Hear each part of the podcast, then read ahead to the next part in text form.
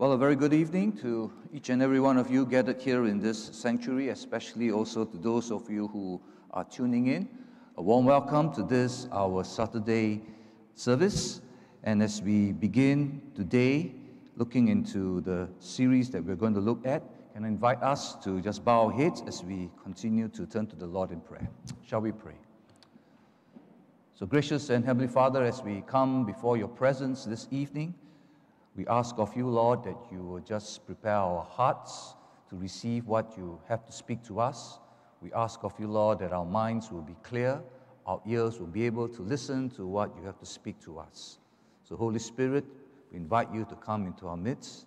Be in this place as we commit the rest of the day into your hands. In Jesus' name we pray. Amen. Amen. Well, church, today we want to begin the sermon series by looking into the life of King David, Israel's greatest king. And what's the reason really for looking into this character of David? Well, if you recall last weekend during our cell leader commissioning, I shared from the portion of scripture in Ezekiel 34, and I equate that all cell leaders are equated to be shepherds.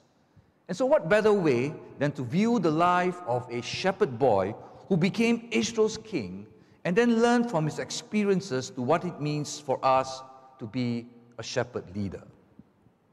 But at the same time, some of you perhaps may be sitting there and thinking, you know, what has this got to do with me since I'm not in any leadership position? Well, and since you know some of you may say you're not a cell leader, you're not a ministry head, you're not even an ECC, well, I have news for you. I believe we are all leaders. You see, if you are a parent, you are already a leader to your child. If you are a teacher, you are already a leader to the students that are under your charge. And if you are given the responsibility over a group of people, you are a leader to them. So you see, no matter what situation you may be in, you are a leader. And in fact, I want to go to record to say that in all saints, I see all of you, all of you as leaders. You see, if we are truly to be a discipling church, then we need to be a disciple. And get this a disciple is a leader. Because a disciple is one that goes out. A disciple is one that shares the good news. A disciple is one that mentors. A disciple is one who corrects. And all these are the role of a leader. So, thus, the first area of equipping for the church as we move forward in this year is really we want to look into this area of leadership. And I'm looking really at leadership renewal here in ASE. I want to see new leaders coming in into our ECC. I want to groom new cell leaders. I want to train more in other areas, perhaps maybe taking up in other leadership position. And so we find that this series that we are truly embarking on is nevertheless applicable to you and I as we prepare to be equipped as leaders to serve God, or maybe even simply just to serve in the area of ministry. But before we dive straight into this passage, I thought maybe it's good that we share with you something light-hearted to start us off. Now, you know that the pandemic has uh, struck many people, and especially the, the church services has been closed. And, well, the story was told that, you know, as, the, as, as restrictions begin to ease, a particular church started off their, their, their services and the Sunday school began to, to, to, to start. And in one of this particular church, the Sunday school teacher, you know, started the, the lesson and they decided to do on the topic on David. That's what we are doing today. And so in this particular Sunday school class, the teacher was asking the students, if you can show the slide, who killed Goliath? I think we all know the answer, right? David killed Goliath. And the teacher said, okay, kids, since you've been away from Sunday school for so long, I will give you a little clue, all right? It's five letters, and the last, last three letters begin with V-I-D. And one of this guy, this boy, being a little cheeky, he says, I know the answer, I know the answer. And he gave the answer as this. Well, you see, this is what happens uh, when we don't go to church for a very long time. So, may I take this opportunity for us to please, we have opened our services. Do come live. Let's not be lax. Let's not be lazy, as some of us have declared that we are indeed lazy. But let's not take this as an excuse. All right? Let's come back to service. Let's worship together in the presence of the Lord. And so, with that, can I invite you now to just turn to our Bibles as we want to look in this passage in 1 Samuel chapter 16. And we're going to first read the first 13 verses. 1 Samuel chapter 16. And I read beginning from verse 1 to verse 13. And the Lord said to Samuel, How long will you grieve over Saul, since I've rejected him from being king over Israel? Fill your horn with oil and go. I will send you to Jesse the Bethlehemite, for I provided for myself a king among his sons. And Samuel said, How can I go? If Saul hears it, he will kill me. And the Lord said, Take a heifer with you and say, I've come to sacrifice to the Lord. And invite Jesse to the sacrifice, and I will show you what you shall do. And you shall anoint for me in him who I declare to you. Verse 4 So Samuel did what the Lord commanded and came to Bethlehem. The elders of the city came to meet him, trembling, and said, Do you come peaceably? And he said, Peaceably. I've come to sacrifice to the Lord. Consecrate yourself and come with me to the sacrifice. And he consecrated Jesse and his sons and invited them to the sacrifice. When they came, he looked on Eliab and thought, Surely the Lord's anointed is before him. But the Lord said to Samuel, Do not look on his appearance or on the height of his stature, because I have rejected him. For the Lord sees not as man sees, Man looks on the outward appearance, but the Lord looks on the heart. Then Jesse called Abinadab and made him pass before Samuel. And he said, Neither has the Lord chosen this one. Then Jesse made Shammah pass by, and he said, Neither has the Lord chosen this one. And Jesse made seven of his sons pass, bef- pass before Samuel. And Samuel said to Jesse, The Lord has not chosen this. Then Samuel said to Jesse, Are all your sons here? And he said, There remains yet the youngest, but behold, he is keeping the sheep. And Samuel said to Jesse, Send and get him, for we will not sit down till he comes here. Then he sent and brought him in. Now he was ruddy and had beautiful eyes and was handsome. And the Lord said, Arise anoint him, for this is he. Then Samuel took the horn of oil and anointed him in the midst of his brothers, and the Spirit of the Lord rushed upon David from that day forward. And Samuel rose up and went to Ramah. Young David grew up in a rather unstable political climate. Saul, who was Israel's first head of state, had a promising start to his reign as king. But now we find that the Lord had rejected him. Why? Because you find that, like many leaders of today, power got to his head. You see, Saul interfered in religious affair that was none of his business. And as a result, he ended up having a head-on clash with his mentor and his prophet Samuel. Undoubtedly, this was a bitter and massive disappointment for the older man who had been instrumental in selecting Saul. Now, anyone who has been deeply disappointed by a close friend or perhaps a family member, you can understand why aged Samuel grieved for so long over the king. Israel had rejected Saul's leadership because he was too old. Furthermore, we are told that his corrupted sons were not fit to succeed him as they were guilty of accepting bribes as well as perverting justice. And so entered Saul as the first king of the country. But as we know, things came apart as he did not carry out God's command to totally annihilate the Amalekites, and he even lied about his action. And so, as a result of his disobedience, the Lord took away his throne. And this broke Samuel's heart. And so he grieved. He grieved. And in his grief, Samuel must have felt like, you know, a dismal failure as a spiritual father, as a leader, as a mentor to, young, to, to, to, to King Saul.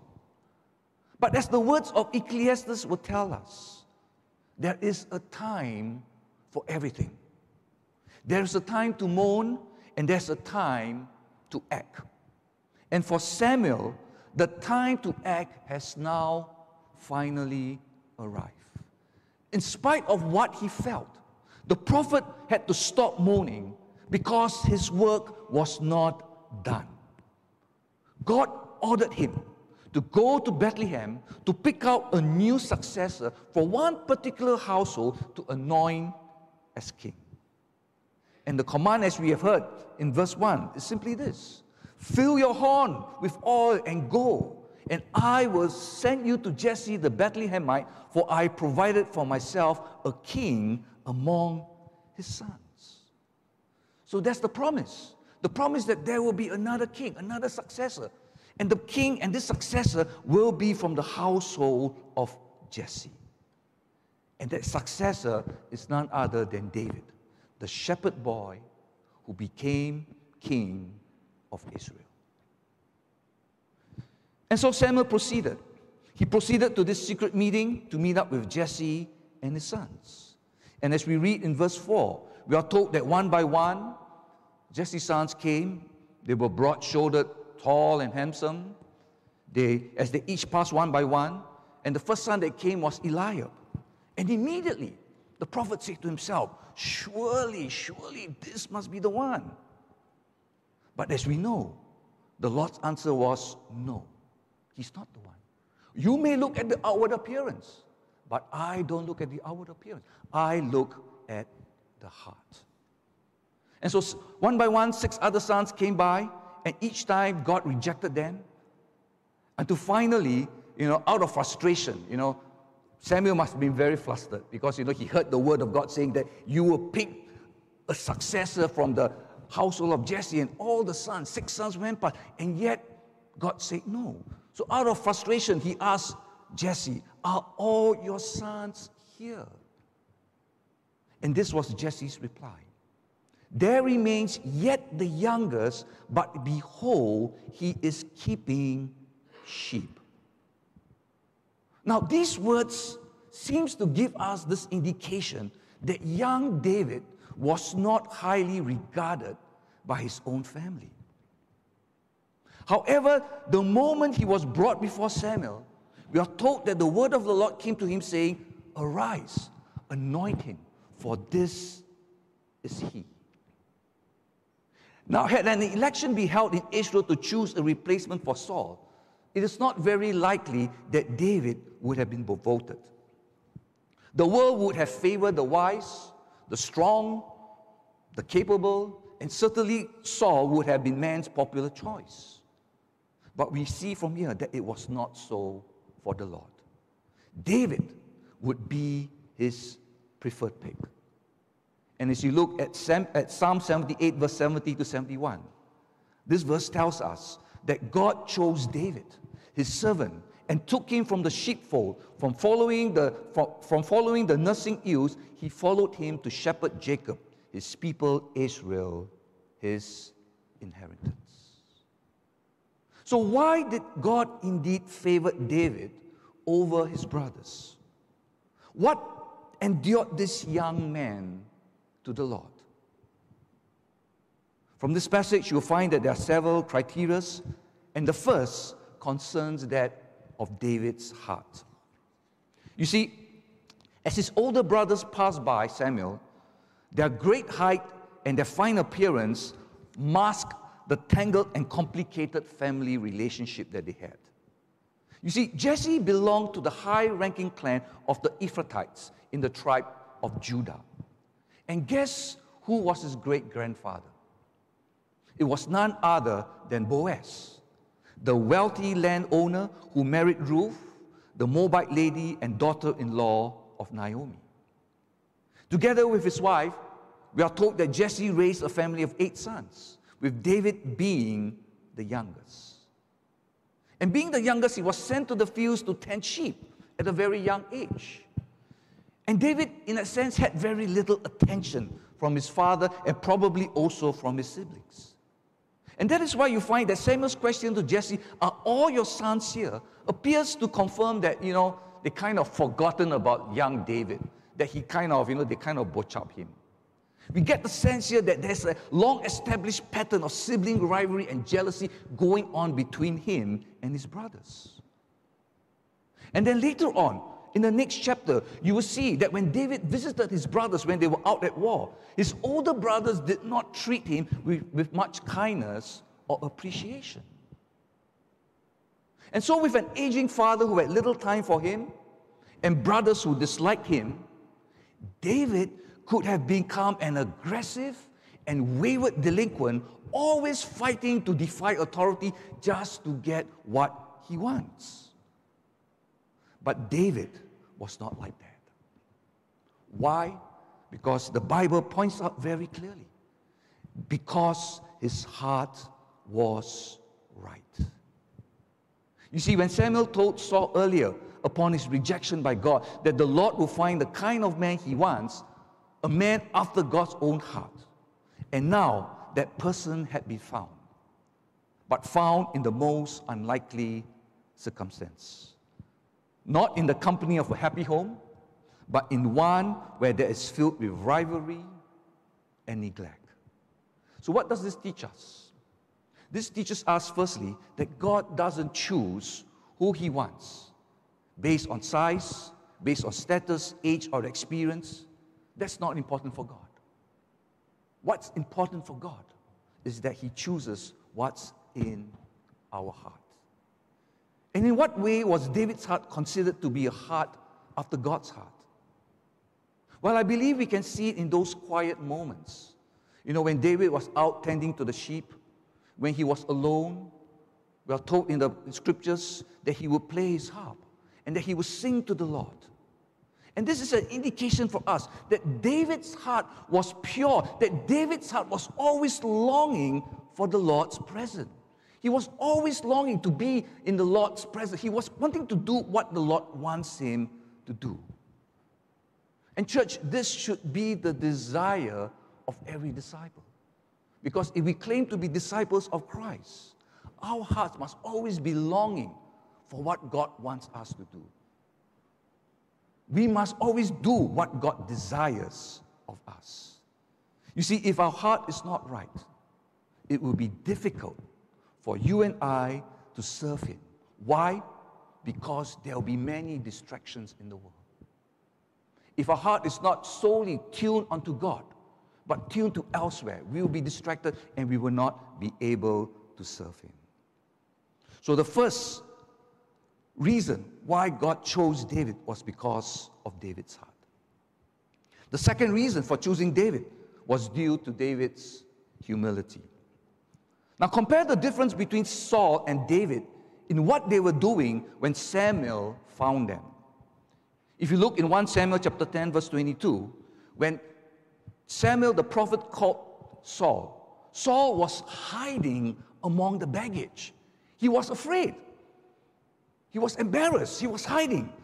While David, on the other hand, we are told, was keeping the sheep in verse 11. In other words, David here was caring for his father's flock. It was a menial task, it was a lowly task, but nevertheless, he was faithful in doing what he was doing. In other words, we find that here was a man with a humble heart of a shepherd. And God's church today is a flock in need of spiritual leaders with a shepherding heart who will willingly and lovingly care for his flock. It doesn't matter what role you hold or how high your position is, God chooses the lowly and the humble. And we read this in the New Testament where Jesus taught his disciples that if you are to be a servant of all, he says in Mark chapter 10, verse 44 and verse 45, and whoever will be first among you must be slave of all. For even the Son of Man came not to be served, but to serve and to give his life as a ransom for many. Even James in this epistle affirms that God opposes the, the proud, but he gives grace to the humble. And David was certainly humble in that he knew his position. Later on in the section in this chapter, we will see this humility of David when he was called into Saul's service. Moving on, as to the third reason why David was chosen, it was simply due to his appearance. Now, some of you may say that, you know, why would God want to choose, why, why would God want to choose people based on their appearance? While the physical appearance of any leader should not be the important aspect. David, nevertheless, we are told, had, was, was striking in his look. You know, although Saul was recorded that he was a head taller, you know, very much like Pastor Gilbert, he's a head or two taller than most of us. But according to verse 12, we are told here that David also had very stunning, beautiful features. We are told that he was ruddy, he had beautiful eyes, and he was very handsome. In fact, if you were to go down to verse 18, you find that others who knew him describe him this way that he was one who was skillful in playing, that he was a man of valor, a man of war, a man who was prudent in speech, a man of good presence, and more crucially, they recognized that the Lord was with David. It seems that he had this winsome personality, the kind who you know will attract people and win over their confidence, and this we will see as we continue on in our study in the life of David. And so part of our equipping to be active disciple in the church, we want to learn also like David how to be better equipped to better connect with people in order to serve our Lord. But perhaps, of all the reasons, perhaps the main one why God picked David, though it is not mentioned here in our text, I believe is due to David's character and his integrity. You see, in the service of God, an excellent character is essential to success. Character may not be essential for gaining a position in the world. It is certainly not important for getting high ratings in the polls, but it is certainly necessary for doing the kind of work that glorifies the Lord. Bob Cook, the former president of the Youth for Christ International, once said this. He says, There is no substitute for character. You can have all the brains, but you can't buy character. So, see, God sees character as important. And certainly, we find that David was a talented man. He possessed a hand that could expertly play the harp, he possessed a hand that could hold the weapon of a sling very well. But ultimately, what attracted God to him were not these things. We are told that it was an upright heart. And mind you, David, of course, wasn't perfect. David wasn't the perfect leader, you know, that we would like to make him out to be. We find that when he was wrong, this is where his integrity, this was where his character stood out so strongly. When he was wrong, we've discovered that he admitted his fault. He wept over his mistakes. He confessed his sins to the Almighty God, and he even accepted his punishment. That's David's character for you. But unfortunately, society today as before, seems to value more on the ability instead of character. They emphasize on doing as more important than being. Hence, it's not surprising to find that leaders today, they, you know, when they're accused of breaking the law, they admit to nothing, they blame everyone, and then they run for office again. It takes both the ability and integrity to be the kind of leader that God bless and uses. So if God's anointed cannot, re- cannot maintain clean hands and a pure heart, he or she cannot glorify the Lord. I want us now to look at this last section of this chapter in verses 14 to 23. And in this particular section, we will end by looking how David, in his humility, served in the court. And it's something that for us that we can learn. So let's look at verse 14 to verse 23. And again, as I read verse 14, now the Spirit of the Lord departed from Saul, and a harmful spirit from the Lord tormented him. And Saul's servant said to him, Behold, now a harmful spirit from God is tormenting you.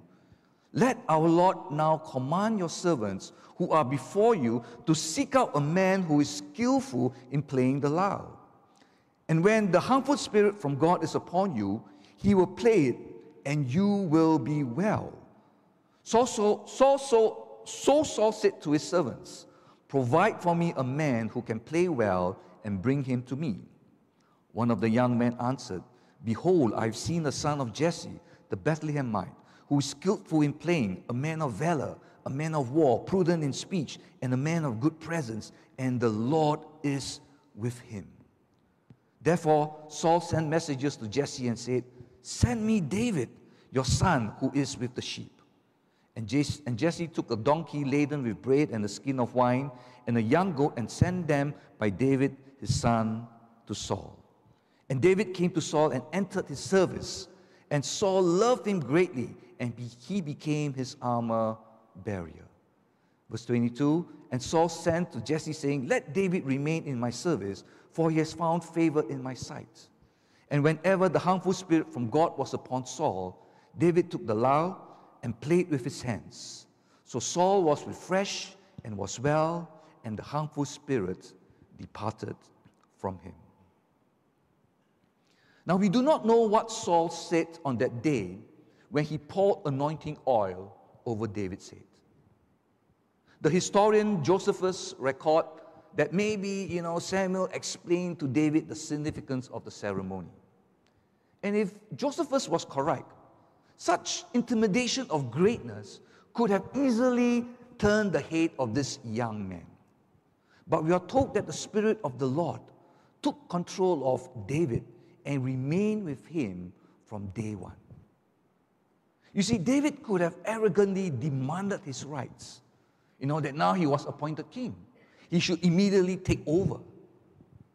But instead, what we are told was that he humbly returned to looking after his father's sheep, and he waited patiently for his time to come. And finally, when the time came, we are told that the newly appointed king of Israel, when he was summoned to the palace, it was not to succeed Saul, it was not to do some great assignment. Instead, we are told that he was to carry the king's armor. And this is not bad enough. We are told that he was to be the musician to the king. That whenever the humble spirit came, he was to play the music and so to soothe the king. In short, the anointed king of Israel was summoned to the palace not to be king, but to be a servant. Now, think about this. How far this must have been in David's mind when the oil first trickled down upon his head. He could have felt indignant that I'm the king now, you know, yet I'm doing such a menial task. He could have insisted that since he was already anointed, he should kick King Saul out and he should take over his place. But he didn't. Why? Because his heart was right. David heart was right in the sense that he looked upon this as an opportunity for him to learn and to be equipped. Because think about this what does a shepherd boy know about court etiquette? What does a shepherd know about duties of becoming a king? The answer is nothing. It was only as he served under Saul that he was able to gain this necessary knowledge of what it means to be a good king. And as he waited, he was equipped until finally God will give him the green light to take over. And boy, did he wait. Although he was anointed king, he had to wait for seven long years before he succeeded Saul as the second and most successful king. And all this was possible because David, as a leader, possessed a good heart with great character and integrity. And so, as we conclude, the key lesson that we can gain from this chapter is that there is really no one that God cannot use. If God can use a young, inexperienced boy with his two abilities of only playing the harp and using a sling, God certainly can use us.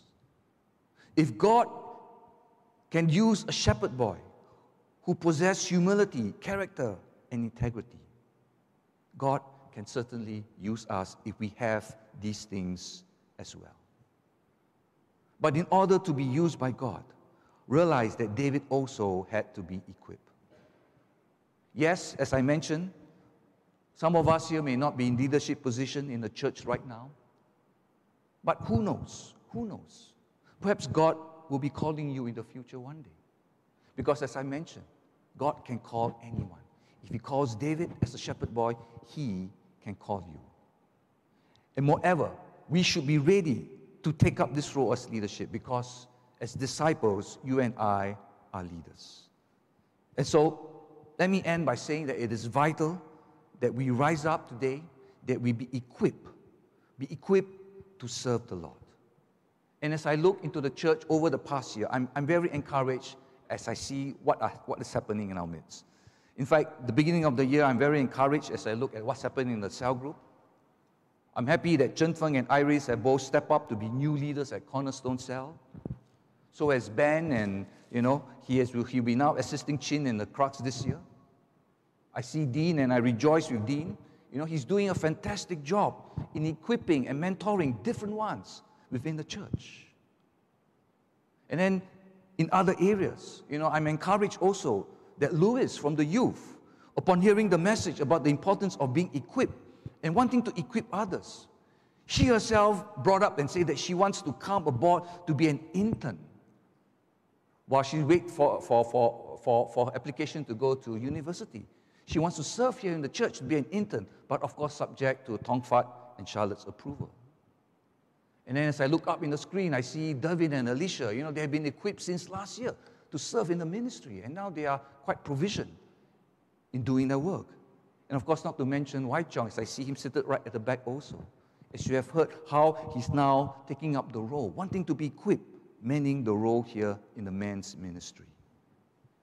So, church, as I end, may these examples and many more inspire us in wanting to be chosen by God to be equipped by God to lead, to serve, and to grow. In closing, then, I want us to listen to the lyrics of this response song. It's a beautiful song, a song that really talks about this incident here in 1 Samuel chapter 16.